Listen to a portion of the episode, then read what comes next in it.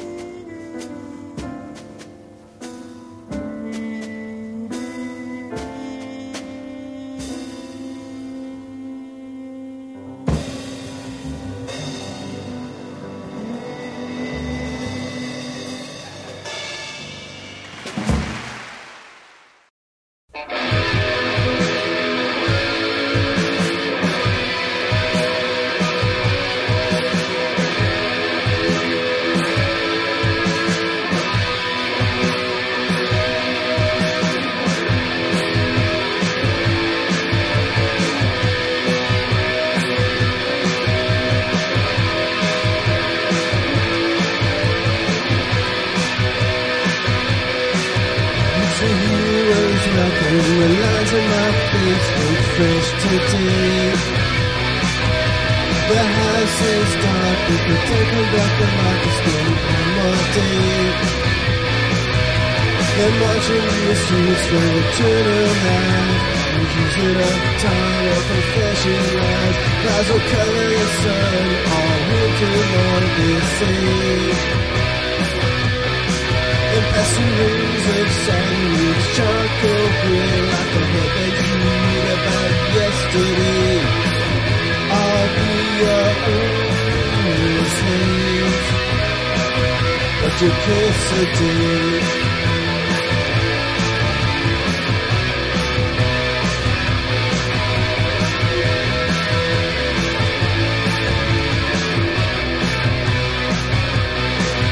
Never dream to your help You. put your thoughts in yourself Standing in a mirror Running back the town Running like the miles of the villains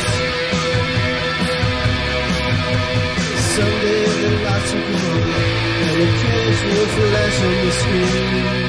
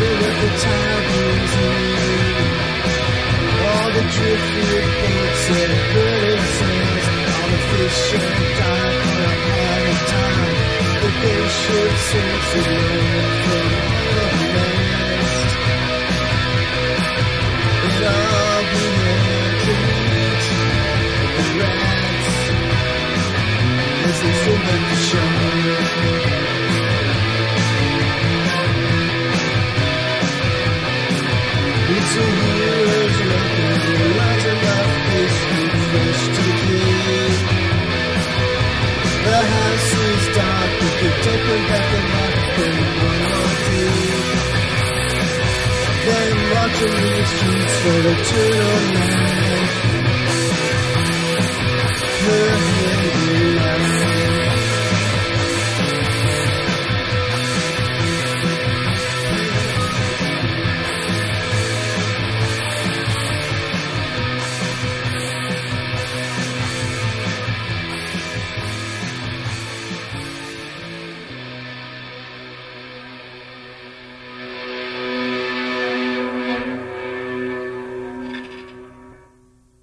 I'm man alone, totally, because through the wonders of those engineers in Estonia out of Skype, I got Robert Poss with me from New York City. How's the weather there, Robert? Welcome aboard. Hi, it's really hot here. I mean, it's. Uh, and there was a lot of humidity. Is that what you're having? That's what was in. Yeah, it, tend, it tends to be really muggy, and uh, air quality goes down. Although we did have we did have thunderstorms last night, and that you know a good rain rainstorm tends to clear the air sure. a bit.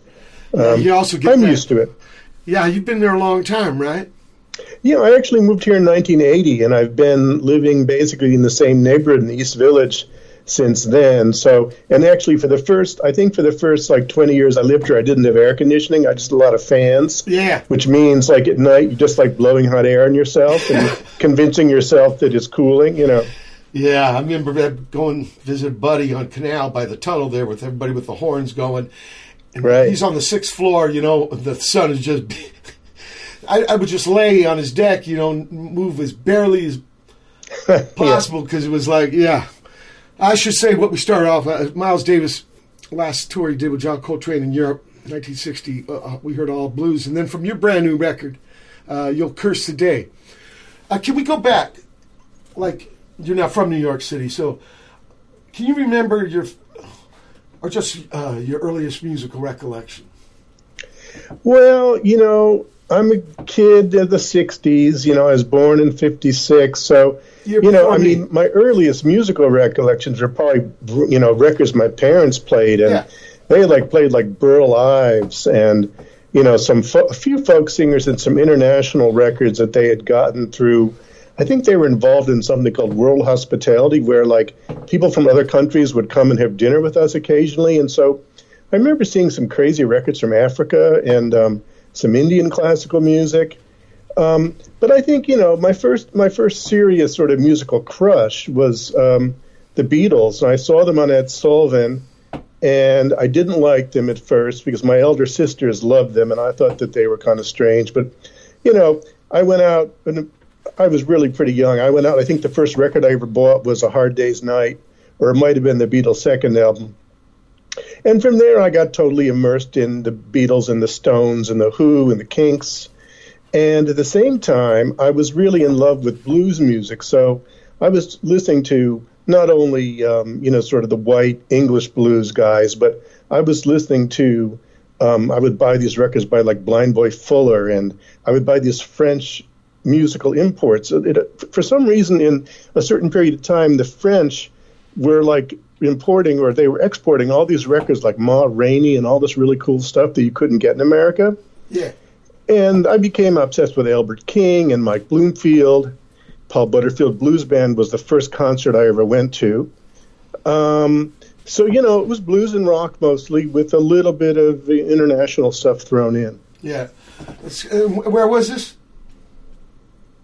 I'm sorry? Where was this? Oh, this was in Buffalo, New York. I grew up in a, yeah. in a suburb of Buffalo, New York, Lake, Lake uh, Erie. called Kenmore. So, you know, of course, when you're from Buffalo, you don't develop a superiority complex, right? Because, you know, you're like, where you're from, you're from Buffalo. And for a lot of people, it's sort of a bit of a joke. But it wasn't a bad place to grow up, really. I played Buff State. One time, I at the other college there, the gig got canceled because the riots were happening here in '92. Someone Wow, yeah. fire alarm, and they thought it was going to spread Hmm. from Crenshaw District That's pretty funny. the. I think it's a SUNY. Yeah, SUNY Buffalo. It used to be called University of Buffalo, and then it changed to SUNY Buffalo. Right. Yeah, it's a The big SUNY I school in the know is, uh, system. The SUNY I know is Stone Stony Brook. Stony Brook, The Blue yeah. Oyster Cult went there.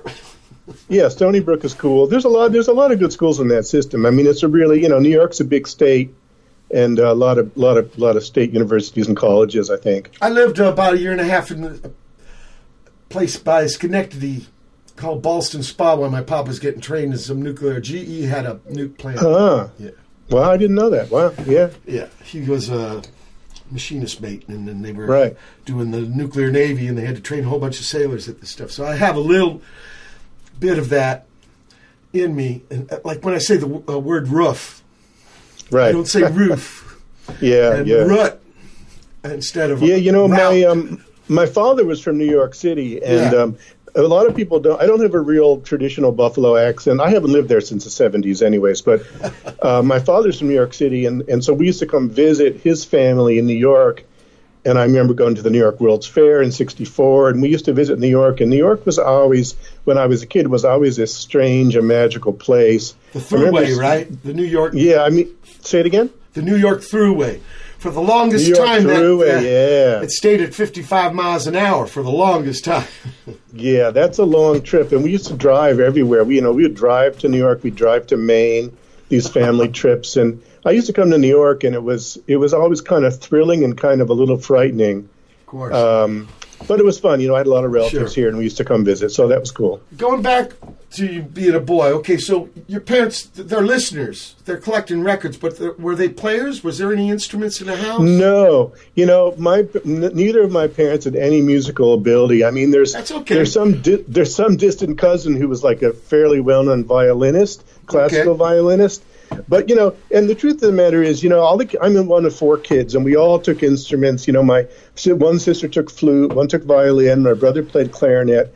I played trumpet, and I was like the worst Ah, trumpet yeah, let me player. ask you about that. So there, there was music in school. Yeah, school music programs like there used to be. I'm not sure if they still have them, but everybody, you know, could could you know be in the band or the orchestra, and I was Right. like fourth so you trumpet, got put on trumpet? chair. You put on trumpet. Yeah, fourth I was chair. terrible. I was terrible.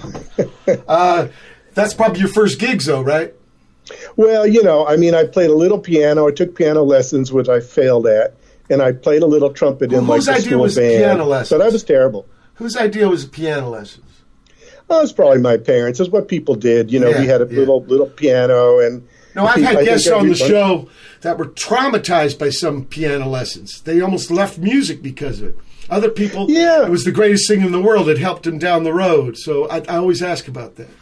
Yeah, I wasn't traumatized by it, but I never. I never really took to it. And you know, part of it is I think is I've I have sort of a deficiency in math. I'm not really good at math, and I'm not good at spatial relations and certain things. And you know, the whole reading music thing, you know, was always a problem for me. Yeah. And the funny thing is, when I when I turned around 12, 12 and a half, I just I got an electric bass, which was my first instrument, and um, I actually had my father, you know, go to the music store, and we bought a, a sort of a Beatle bass copy. It was a Klira, which is I think like a Swedish a Swedish company, maybe maybe German. Why? Why bass? Whose idea was bass?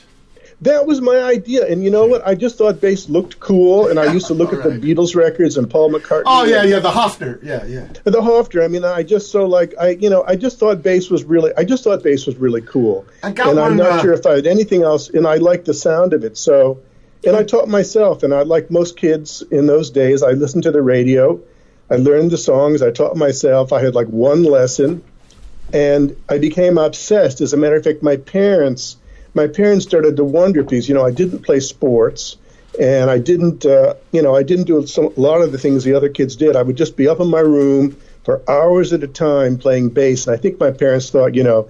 This is going to lead to, you know, some major adult trauma, which I guess it did, you know. I got a Hofner. Yeah, but that's okay. I got a Hofner because you make beautiful music, so it's worth. it. Yeah. I, I got a Hofner made in China, so it was only two hundred and fifty bucks to play with Tav Yeah. Falco a couple years ago. But man, are they? Uh, they are individual. There's no Yeah. bass like them. It weighs like three pounds. It's got these little flats. Uh, it's a trip, and I did a. They're really fun. They're really yeah, they fun are fun. Uh, here, I want to play. Did, did I say the name of the first song? Uh, after Miles and Train, I, I played You'll Curse the Day. This one's called I've Got a Secret List.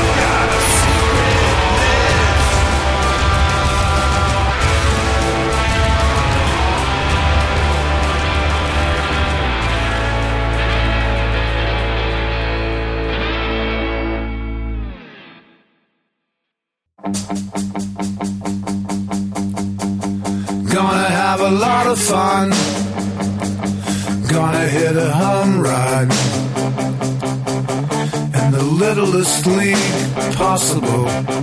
In the littlest league possible.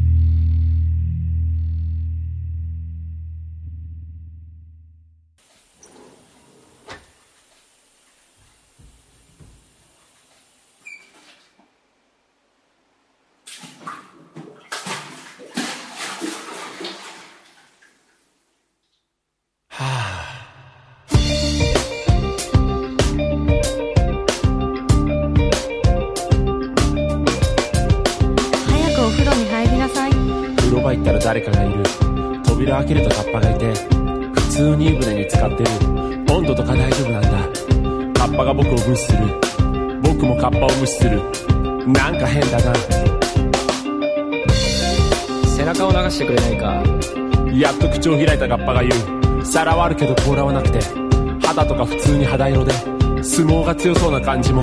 尻子玉を抜く感じもない。引退したカッパなのかな。なんか変だな。ああいい気持ちだ。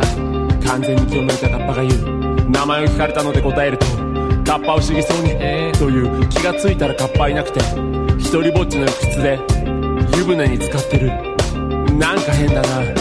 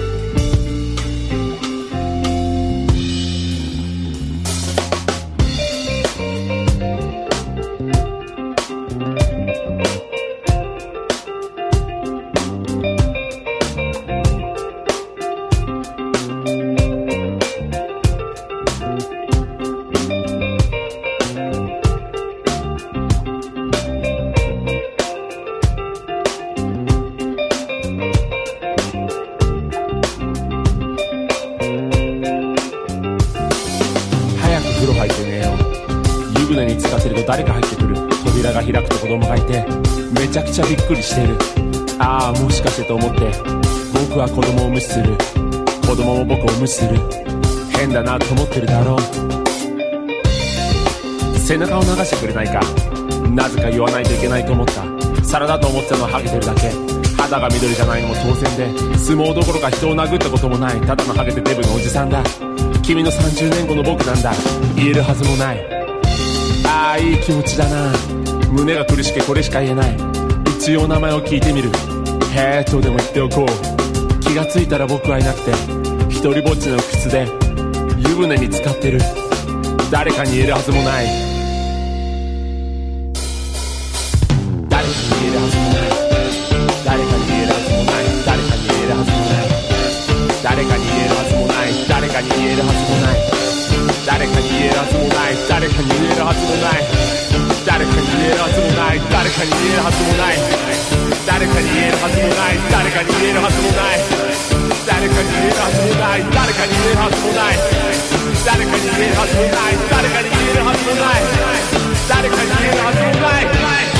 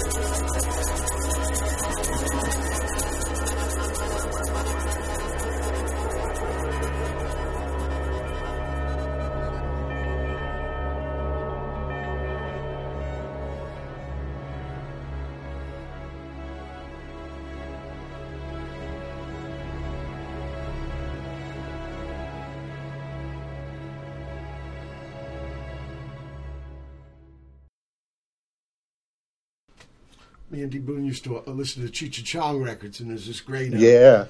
uh, bit where they're, uh, "Hey man, what kind of movie? What are you doing? I'm watching a movie. What kind of movie?" Well, it's kind of boring. It's this Indian movie, because some test patterns had like an Indian guy, Yeah. native, native person, yeah, with the feathered bonnet and stuff, and yeah, I can remember a lot of those bits still. okay, we heard just heard. Uh, I've got a secret list. Robert Poss from the new album, guided by voices uh, from uh, Bob Pollard, The Littlest League Possible. Uh, missing with Hard Hot Water. Those are uh, teenagers up in Seattle. Nango from um, Hokkaido with Kappa. I think Kappa's got the little dish on his head, right? And it can't, it can't, it's always got to have water in it. And uh, use it to uh, teach kids how to be safe around lakes, not drown. Alex uh, Zhang Hungtai with Pierrot. And finally, Robert Poss with the test pattern setting is what we were talking about right there.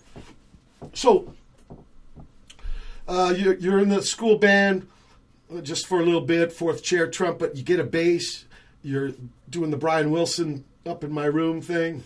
and Right. uh, but uh, what about uh, like after school in the afternoon? Did you do the garage band thing with some buddies? Oh yeah, you know, I started I started in junior high school. I mean, I think I played my first my first concert in front of people, and by concert I mean in the junior high school auditorium Yeah. in like 1970. And I do remember it was a power trio, you know, right. in, in a sense. It was bass guitar and drums, Yeah. and we played some Iron Butterfly covers. All right. We played a Steppenwolf cover. we played something from the Super Session, uh, Super Session record, uh, some Harvey Brooks tune, Yeah. and we played a version "If I Were a Carpenter," and we played a couple of what we called originals, which Oh. were instrumentals, you know, which are like two, three and three and four chord instrumentals. So yeah, I started. Was the it funny thing about How was that gig- first gig? Was it scary? it wasn't scary, except that right before we had this play, I broke a string on my bass. Oh, Uh, and I was playing a Fender Precision by then. I'd switched from the, I put the put the clear away, the the uh, Hofner style bass, and I had a f- nice Fender Precision I got for 125 bucks. It was a 60 66, which I still have. Smart and move. I broke a string, and I'd never broken a string, and I didn't have any spare strings. And the funny thing is that I didn't. I had forgotten that I had another bass sitting in my closet, and I panicked. And actually, we sent somebody else to try to go to the music store to buy a string, and they didn't have any. Luckily, we were we were warming up for a really cool Buffalo band called The Die Still Lives, and these were guys from the city. And they all had like they had a full set of Kustom brand amplifiers. So with those big black Sparkly- puffy Naugahyde Yeah. ones, you know. And they had and the guy played a precision and he was probably around like 19 and here I am like 12 and a half. I've just broken the string and I actually begged the guy. I said, "Please, please, can I borrow your bass?" And he actually relented. So I played my first gig ever with this borrowed bass. And uh, yeah, that was the most nerve-wracking thing. The funny thing is that Well, offender's now, offender, though. That's a good thing. Sometimes I'll Yeah. go to a town, just make sure the offender pees there. Right, exactly. No, it's a great base. And my I union the- card, you know, uh, uh, when I got uh, AFM Local 47, they had me audition, you know, and Right. up there at the Union Hall, and then they gave me a card and it said Fender bass. Because the other, know, the real that was what it bass is the stand up thing, right? Yeah, no, that I remember. That was gen- the generic term for electric bass for a long time was Fender bass. So, uh, so 1980, you moved to New York City. Was was that because of music? Yeah, you know what happened is I went away to college, and I'd been playing with with some guys in Buffalo. Um, we were doing sort of a blues, sort of blues bluesy rock. It was sort of like rock, but we had a really great harp player. And anyways, I went away to college, and I came back, and we sort of thought, well, let's let's sort of put this band together again. And first, we moved to New Haven because we thought, well, you know, we Connecticut. can't really afford to live in New York, and New Haven was right between Boston and New York, and the bands that we really liked were pretty much either in Boston or New York. so we lived in New Haven for a year, and we played some gigs with like Mission of Burma and bands like that, and we put together. What was the name of this started out- band, Robert? I'm sorry again. What was the name of this band? The name of the band was Tot Rocket. TOT Rocket, which was a ridiculous name that I came up with, and I'm not sure why. That and we started playing like weird covers, like we played like Graham Parker tunes and stuff Oh, the remember him. Clash. And then we ended up writing our own songs, and we put out a couple seven-inch records, and we moved to New York as a band after like a year and a half in New Haven, where we were working as janitors. We moved to New York. You know who's New Haven? Doug Wimbish. What's- Say it again. Doug Wimbish. Oh yeah, Great New Haven, right? Yeah. He's New Haven. And Kay, uh, she played Black Flag for a while. She, Right, She was right, born exactly. in New Haven. I think Doug Yeah, it was a cool there. place to live. I mean, it was fine and it was really cheap. I think the three of us were living in a house. We were paying like two hundred ninety-seven a month for the whole house. Jesus. So you know we could do it. Okay, so I you remember- guys moved to what? What happens to Tot Rocket when they go to the big city?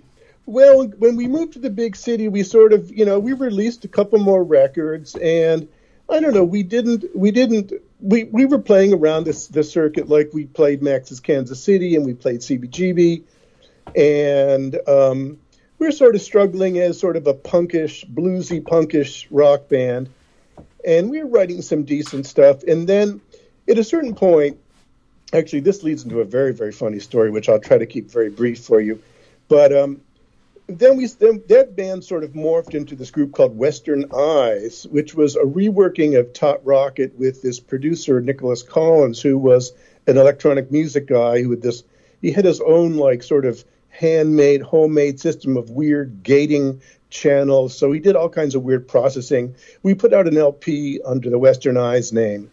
At that point, I was sort of getting fed up with working with this, these same fellows and just sort of banging our heads against the wall in the New York music scene because I think maybe we weren't quite hip enough. So I did what people do in the old days when you don't know what to do. I went back to school. Now the funny thing is, I um, I went, I applied for and got into the one school that I applied for, which is the Columbia University journalism program, which was actually like a really top school. Yeah, sure. So I got my student loans. I told my parents, hey, I'm going back to school. And during the first week of school, my friend from the old band, Andrew, called me and he said, listen, I'm at, uh, I'm at Top Cat Rehearsal Studios.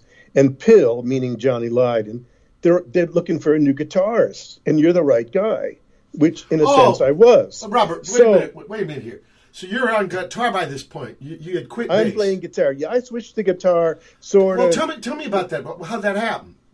'Cause You know, I was you- playing you bass, do uh, I bass as a. You did bass all the way through teenager, right? Yeah, I did, and then and then I started playing some guitar probably when I was in college, or right before college. I just discovered that I could play lead guitar, so I started learning all those solos like from the Allman Brothers and What- Eric what was your first and all this guitar? My first guitar was a really beat up Telecaster. I think I got for 125 bucks. Someone had like painted it orange, put a Bigsby on it, put humbucking pickups on it. The neck was terrible, Oh. and that was my first real guitar. What kind of amp? My, what's that? amp. Amp. I was using like I think for like I was borrowing amps from my friends, so they were basically like Fender Pro Reverb Okay. or Fender Super Reverb. Sure, sure. So I was using Very that, and then eventually, soon after that, I bought a friend of mine. had- Of uh, his brother was in the army, and he was in Texas, and he found me a National Town and Country, a 1956 National Town and Country, Yeah. for like 150 bucks, and he brought that back, and that was my main guitar for a number of years. Wow. Um, so, it's sort of a strange guitar to play, but I thought it was super cool. yeah, they are. Let's go. Uh, go Eh. back. Did you try out for Johnny Rotten? Well, so what happened with PiL? So I go to so anyways, I go to this audition. They've already auditioned every guitarist in New York. I go there and I've got my Les Paul Junior double cutaway, which is Johnny was my guitar choice. And you know, I plug into the Marshalls, and this is a big rehearsal studio. I barely knew the material. I knew like three songs. I knew three PiL songs from like the first record. And so, anyways, I bluffed my way through the um, audition, and they said, "Okay, you're it. You're in the band."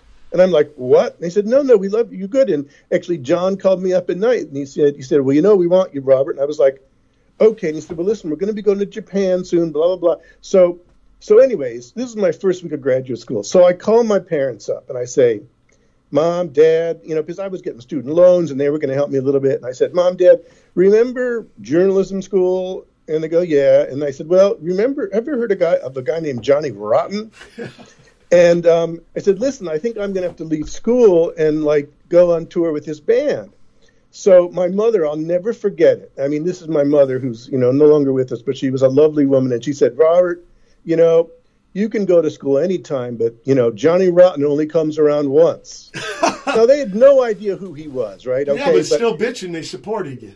They supported me. So anyway, so for two weeks, and this is ridiculous. And there's a, this is all online. If you if you Google Robert Paulson Public Image Limited, you'll find this whole story in great detail.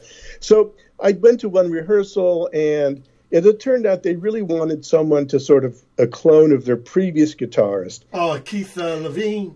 No, this was after the Levene period. Keith Levene, I could have done fine because I, I played like him. This was a more of a commercial sounding guy, sort of a little flashier. And so we started rehearsing, and like he said, "Oh, you know, for this song, you know, it doesn't sound right. Like you don't have a flanger, and you don't have this, you don't have that." And anyways, it became clear after a couple rehearsals that like they didn't really want to rehearse a new guitarist. It was just, you know, and I was cramming. I was listening to PiL, and the weird thing is, I was telling people, you know, I'm uh, I'm in PiL now, and they were like, "Oh yeah, right, sure you are, kid," you know. I said, "No, no, really, I auditioned and I'm in PiL." And anyhow, this went on for two weeks, and then basically it turned out that they rehired their old guitarist. Oh, I'm so, sorry. so so I went so so there I am going to graduate school and like my mind is totally blown, you know. Anyways, I finished school and graduated and that was fine, but it was the weirdest thing because it was like being snatched up into the big time and then being let down. Yeah, the taunt. Robert, You we're know? at the end of the first hour. August 8th, Yeah. 2018 edition of Watt from Pedro show. Special guest Robert Poss. Hold tight for hour two. August 8th, 2018. It's the second hour of the Watt from Pedro show.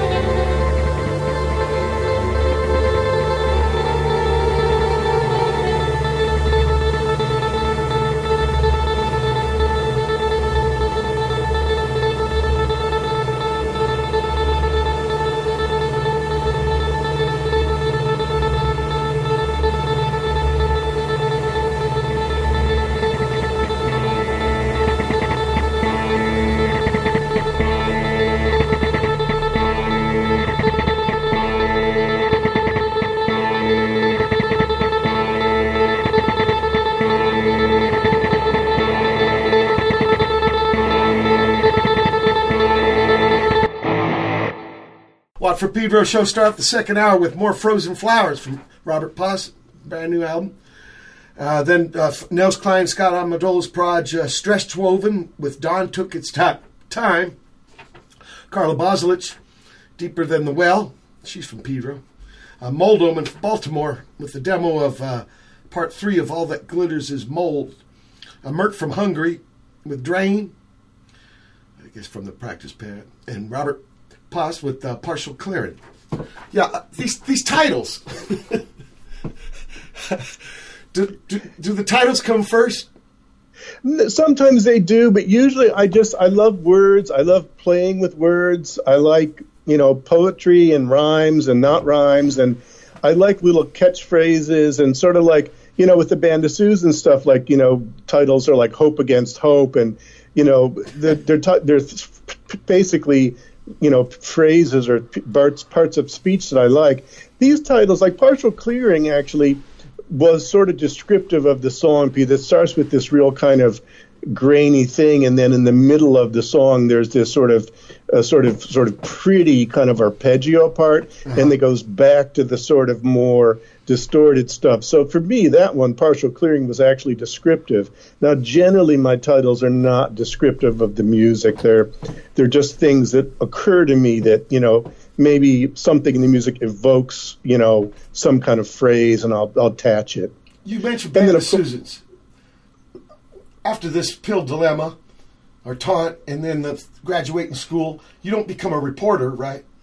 No, you know, that's the thing is I went back to my old day job, which was like working at a law firm, like summarizing trial testimony and deposition testimony. You know, the thing about journalism schools, I loved the editing and the writing, but I found that I didn't really like a lot of the reporting because I just was not maybe it was a question of being inhibited or a social issue, but I didn't like pestering people and making them tell me things they didn't want to tell me, which was a lot of what reporting is. Yeah, of course. It was a great program, and I learned a lot, and my writing improved. And actually, I have a, I have a um, an evaluation from one of my professors who said you should take that black shoe polish out of your hair and like become a writer, because I was you know dyeing my hair with Miss Clairol then, of course, but uh, but you know I didn't. But this led eventually. This led to me just deciding I wanted to start from scratch. I wanted to just. I didn't want to have a band. I didn't want to play what other people were playing. I didn't want to do anything except do exactly what I wanted. So I had a couple of digital delays, and you know, which were pretty new at the time, and some new distortion pedals. And I would sit there and I would like start a loop, maybe a drone, and then maybe I would put a riff on top of it, and then I would add a third guitar part. And that was sort of the genesis of Band of Susans. I put out a, a, a solo cassette tape called Sometimes, which had some of this material. But what it was is I, I became inspired. I became inspired by, you know, putting a tube screamer in front of a rat and hearing how beautiful that sounded. And I was really interested in like guitar feedback and guitar drones and I sort of started writing. At the same time, I was also playing with Rhys Chatham, who's a great guitar composer. I wanted to ask you about him. First, first I want to play this, though, farther south from Tel Aviv. בראשית bara milchama ואחרית מלחמה, ובין זו ובין זו מוות, ועוד מוות, ועוד מוות, ועוד הרבה מוות. רק מוות, מטופש, מפגר, ללא מילים, מוות, עוד ועוד מוות. אני יודע שאני חוזר על עצמי, אבל אין לי דרך אחרת להעביר את זה. מוות. מוות. מוות. מוות. מוות. מוות.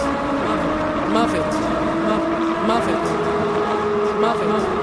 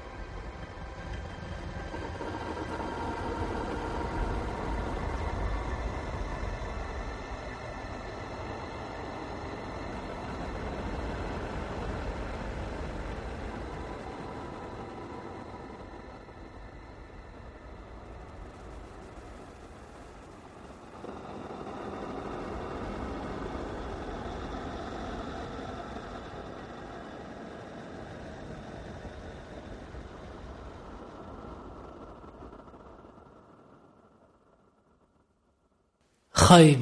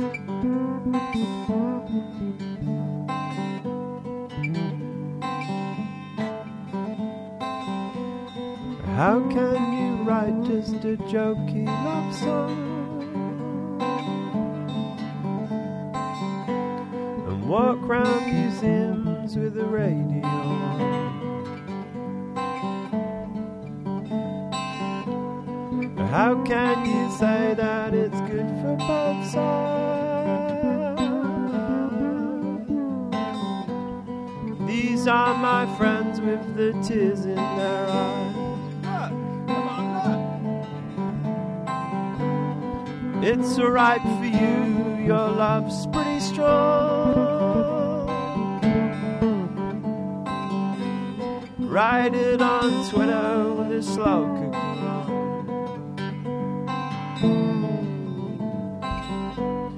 It's alright for you, your love's pretty strong.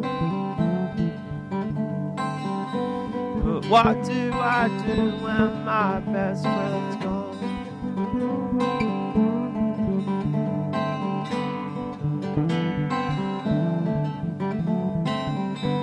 I like when you're drunk that you give me a hug. But I know you'll leave when the union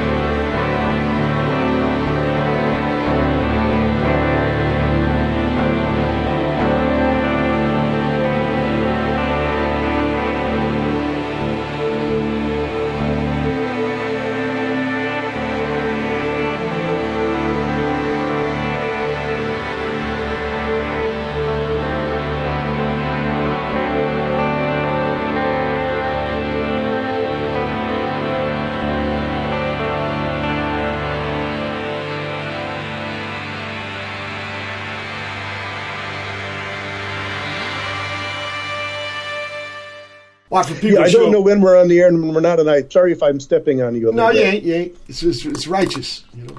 I Okay. should have you on for like uh, round two. In the Right. beginning, he created War from far Farther South, uh, Lucy Leave, uh, Long Sequence, Insti- Instituto No, with a mass. Patrick Grant with uh, Circulation in G, maybe. That's a kind of guitar uh, trippy thing. And then Robert Poss with Ribbon, Ribbon Candy Colors. Yeah, Rhys Chatham, people. Uh, I I know about him because of Thirst, and I know there's a weird kind of parallel universe with uh, Glenn Branca, right? Right, exactly. Yeah. So so tell the listeners about uh, Rhys Chatham and you. Well, Rhys Chatham, you know, was was really known in the '80s for. Uh, he was a pretty serious music composer with this pretty serious music background, but he sort of, I think he went and saw the Ramones at CBGB, and he sort of discovered the electric guitar, and he put it to different uses than what rock bands were doing. He was sort of more, he sort of made a sort of more orchestral use of the guitar, and he is his most famous for for a song called Guitar Trio, which if you haven't heard, you should really check out. Which is just about the overtones of the of mass guitars, one string, then two strings, then five strings. Um, I started playing with him uh, in his band in like around '84, and he was very inspirational to me because he he was making music out of just certain elements of the guitar. Like he loved super clean guitars and these sort of the different overtones on the string.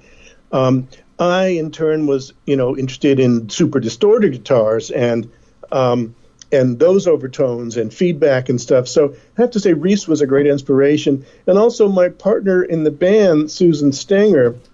Oh, she was my, you know, before the band even started, she was, you know, one of my best friends, or she was my best friend, and she had studied flute in Prague.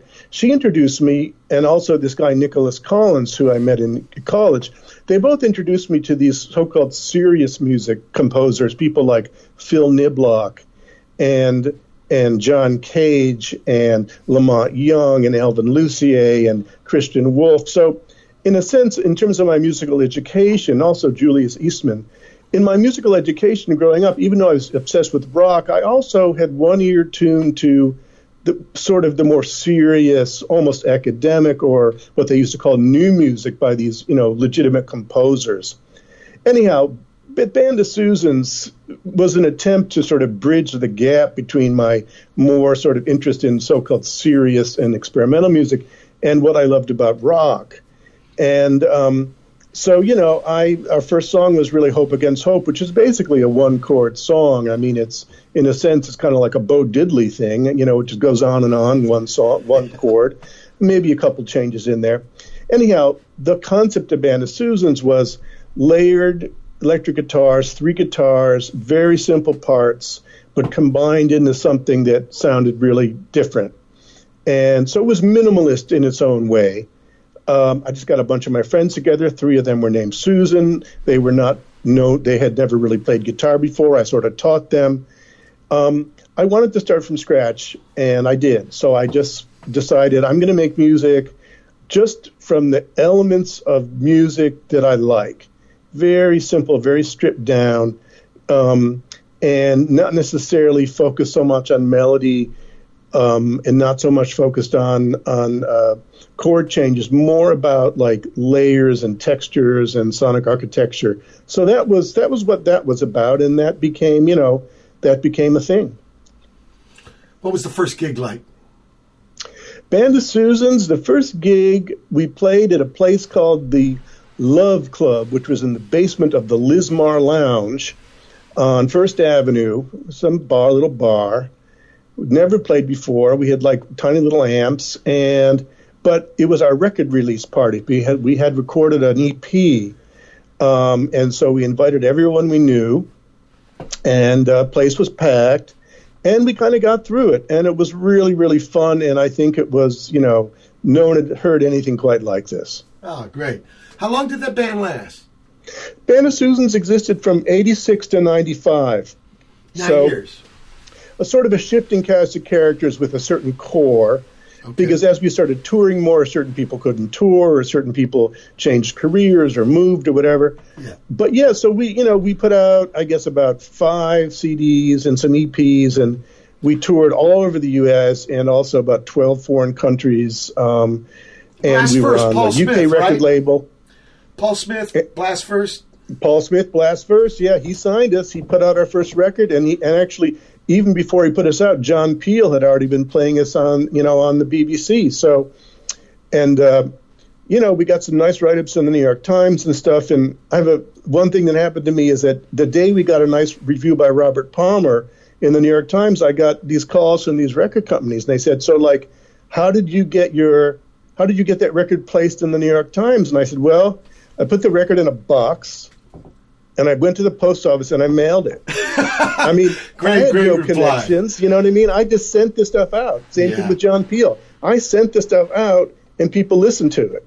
And they made their own decision. Exactly. That's righteous. Look, we're at the end of the second hour. August 8th, 2018 edition of Watt Peters Show. Special guest Robert Poss. Hold tight for hour three. August 8th, 2018. It's the third hour. The Watt from Pedro Show.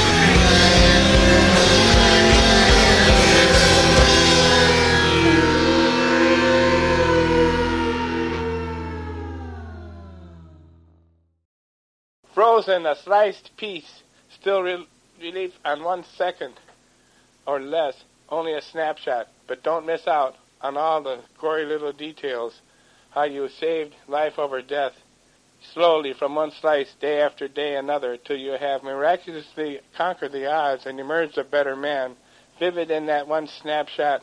Now, my good friend, passing in that still life beyond the necessary frames, and now a good picture of life. May you have a Rolodex of memories. It's only up from here. Here's looking f- up your slice, my friend. Glad you could make it. Life is more than a still life, so get out and make it, man.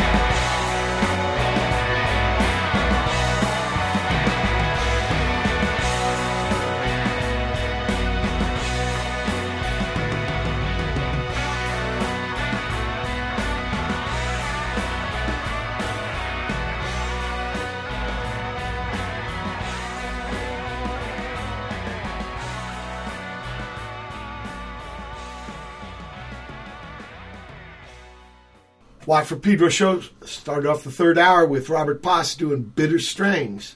The Heelerz with Circumstance, Joe Brewer, Still Life, LHS, Brave New World, and Robert Poss with Sketch 72. Was there 71 sketches before this one? Well, the thing about Sketch 72 is it's a sort of a tongue in cheek title because, you know, that was the last thing I recorded for the record. And I wanted to do something that I had done when I was much younger, which was a song in the Keith Richard tuning, that sort of five string Oh, Keith yeah. Richard thing. Yep. So I did, and I and also I wanted to play slide guitar, which I never play anymore. And so I put together something really quick. And and one of the strange sort of idiosyncratic things about that track is that I took out I took the drum tracks from a Band of Susans song from like this instrumental tag of the Band of Susan song, and I just I have the multi tracks, you know, on digital. I spun off the drums, Ron Spitzer's great drums, and I thought, why don't I use these drum tracks and like write a completely new song? It's nothing to do with the old song. So I put on the drums, and then I put on my five string Keith Richards style guitar, and which I've always played. I started playing that five string thing in the 70s, actually, every once in a while. And I just made this song. It's sort of in the spirit of the Exile on Main Street Stones era, which I'm very fond of. And, you know, through. You know the story bass on behind it- that, though. Ry Cooder. Pardon right? me? You know the story behind that record, Ry Cooder. Oh, yeah, yeah. Right? He shows Yeah, up he to taught- jam with them, and Yep. Keith never shows up, but Keith was showed up. He was behind the glass or something, recording the whole prac he was doing. Yep. so, so you said this song is kind of different than the other song. Let's talk about the whole record. Sure. You, uh, yeah. What was the impetus? Well, you know, the record's the record's a bit of a collection. I mean, I originally was going to make this sort of band of Susans esque rock record, Uh-huh. but I had a lot of. I've been working with dance companies. There are these these three dance companies I worked with over the years, primarily in the last ten years with two dance companies. One, Alexandra Beller, and also another a guy named Gerald Casel. And you know, with the dance companies, I'd write music for the for this, this is modern dance. I'd write music for them, Jerry Casale. and I would perform live. Devo guy? Uh, no. That sounds like the guy from Devo, right? No, this is Gerald Casel. Okay, okay. But that's good. That's a good reference. So I you know, no, but really interesting writing music to dancing because Yeah. great inspiration because it's, it's about rhythm. It's about rhythm, and it was really fun because I would go to the rehearsals and I would like bring a bass or I would bring a guitar, and I would just listen and I would just and also I would talk to the choreographers and I'd get a sense about what is this dance about? You know, is, is there some sort of emotion you're trying to evoke? Anyhow, I had this material that I had performed and written for uh, these dance companies, and I thought, you know, I really want to put this stuff out. And then I had some other sort of more sort of ambient experimental stuff I had lying around. And I just thought, you know, I before I move on to my next thing, I want to put out this this record. So it's a collection of material from a few years. And it is, I would say it's fairly diverse. I mean, there's some stuff there that has, uses sort of strings. There's some stuff that's more percussive. There's some stuff that's more straight ahead rock. Um, there's some stuff that uses drum machine. There's some stuff that has no drums. Um, so yeah, it's it's an eclectic record in a sense, but it's all me. I don't think anyone else could have sort of put something together quite like this. No, definitely. Uh, yeah, it's not like a genre thing. To me, it sounds like Robert Poss. It's really good. Mhm. Yeah, you did a really good job. I want to play uh, The Sixth Sense Betrayed.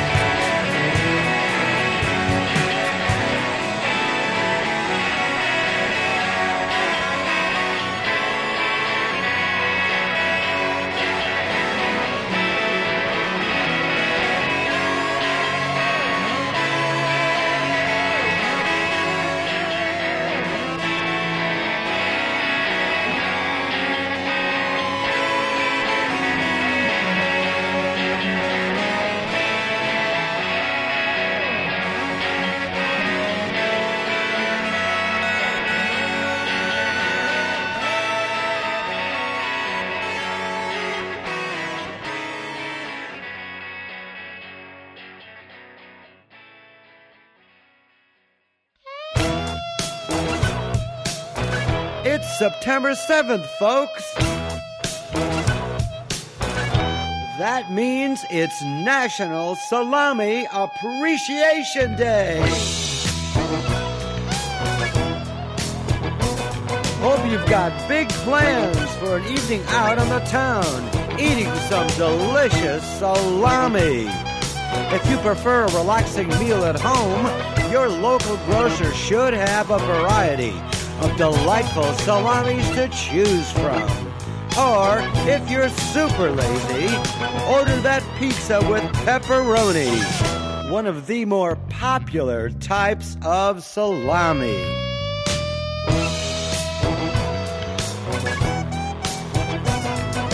Here are some ways to celebrate National Salami Appreciation Day. Pick up a pound or two at the deli and pique the interest of your coworkers with some fun salami facts. I bet you didn't know that salami can be stored at room temperature for up to 10 years.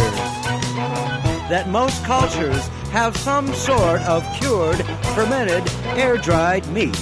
Here are some Italy, France, Serbia, Slovenia, Croatia, the Czech Republic, Netherlands, Belgium, Luxembourg, Greece, Romania, Macedonia, Bulgaria, Poland, and Turkey. The salami can be bacteria cured or salt cured. That the tangy flavor of salami comes from acid, a lowered pH. This stops the growth of harmful bacteria. Try these fun ways to celebrate National Salami Appreciation Day. Play a game of pin the tail on the salami. Play a game of bobbing for salami. Even more delightful than floating in a tub of hot butter. Watch out for your arteries, though. Have a salami day stew contest. Don't forget salami party hats. Invite every guest to bring a dachshund wiener dog. Play a good game of sausage ball. Throw a knitting or crocheting party to make doilies and coverlets for your salami. How about a salami sculpture contest? Play Name That Salami by having a blindfolded taste test. And last but not least, Make your home salami friendly by buying National Salami Appreciation Day t shirts for Oh, thank you. everyone in Oh, your natural. family.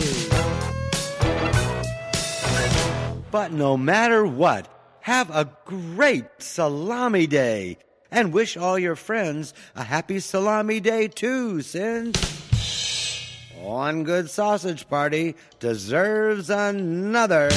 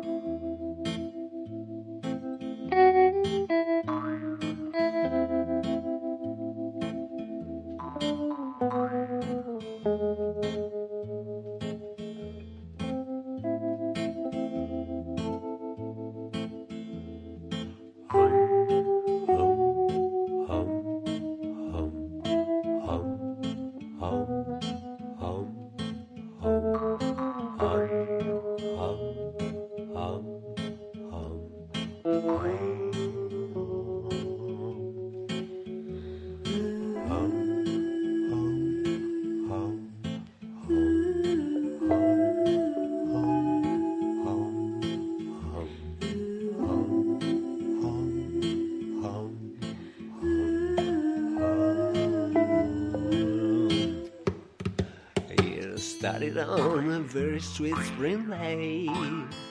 What is it? What is it? What is happening? I'm trying hard to get surrounded by surprise. Hypochondriac in good health, he got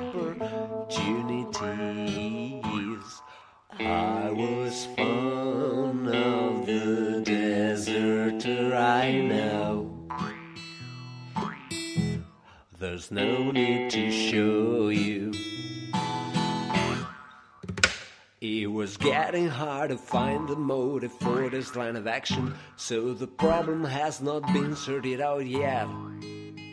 Yeah, we have been doing things this way ever since you have left us, but I can't say, can't recall the reason why. I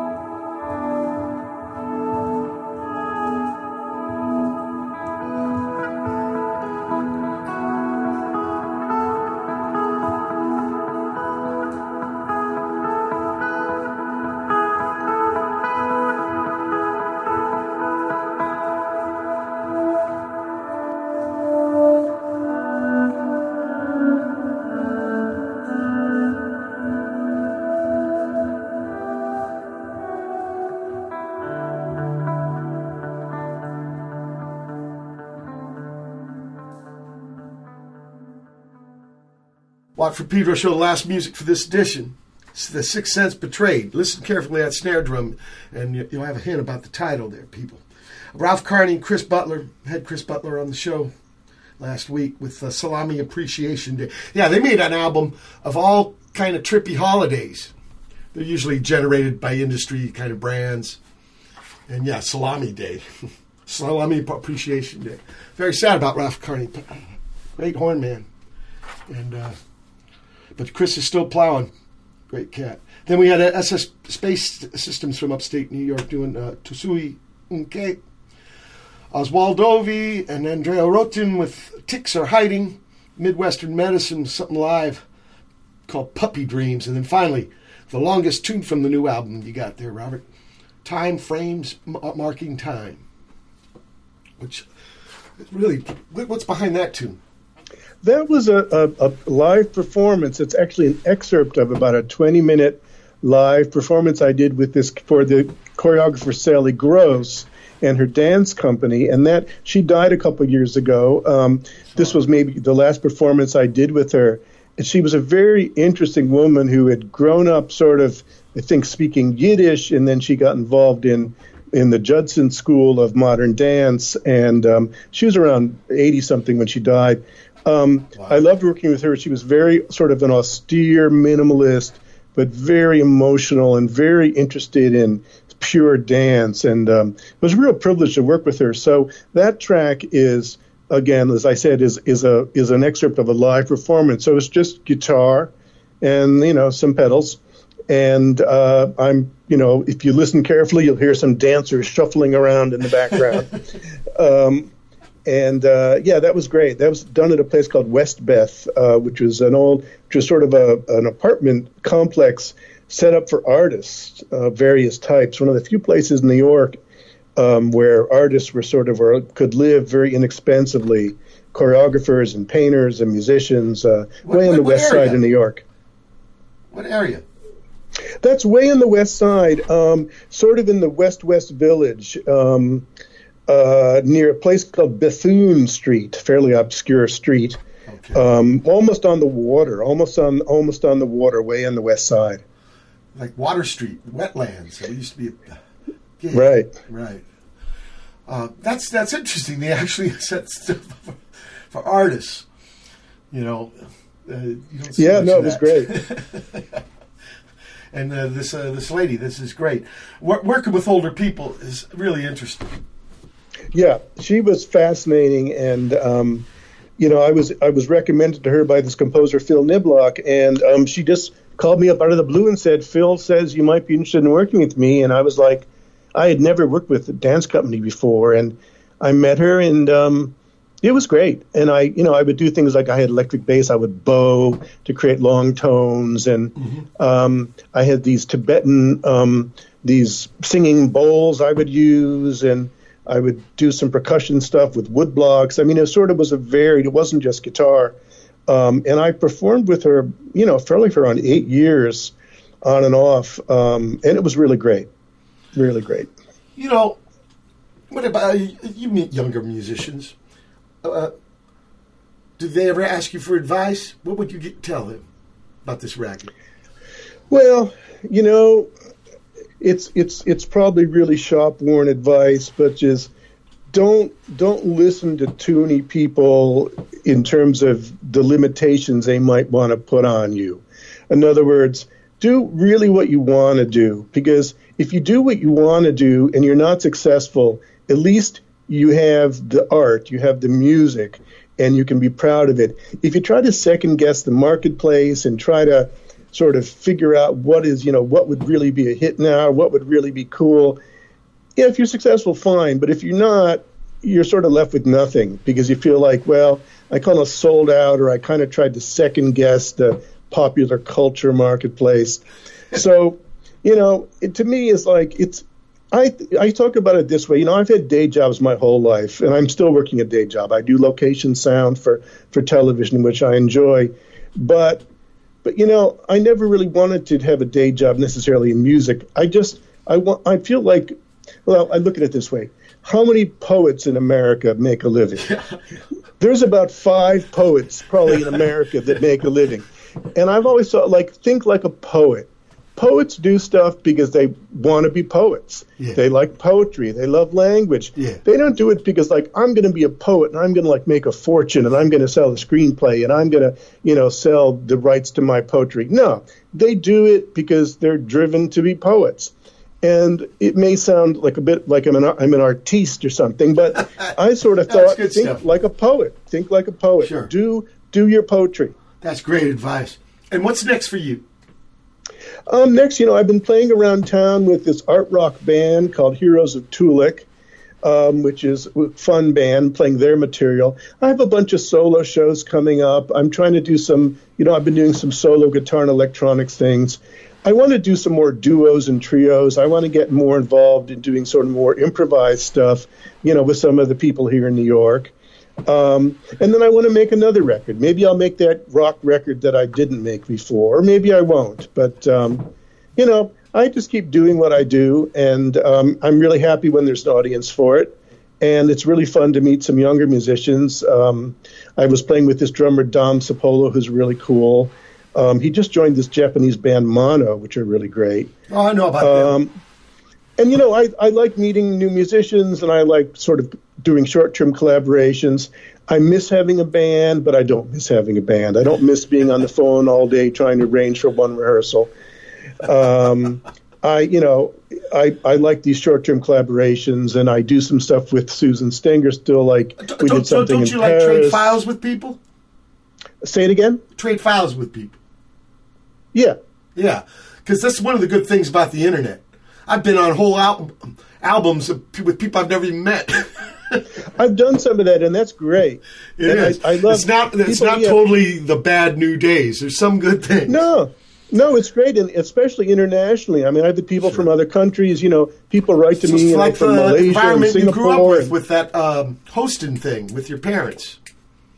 Say that one more time. What you the environment you grew up with your your parents, the the, the hosting. Yeah, yeah. That it's like ethic- that. It's that like, ethic uh, is still alive. International. Yeah, international. Absolutely, Robert, No, I mean, been a big, big honor to have you on my show. Thank you so much. I really, really appreciate it. It's been beautiful, and keep on keeping on. And. Uh, yeah, Uh, something new. Please send my way so I can play it. Absolutely. Okay, it's been the August eighth, two thousand eighteen edition of Watt from Pedro show. Keep your powder dry.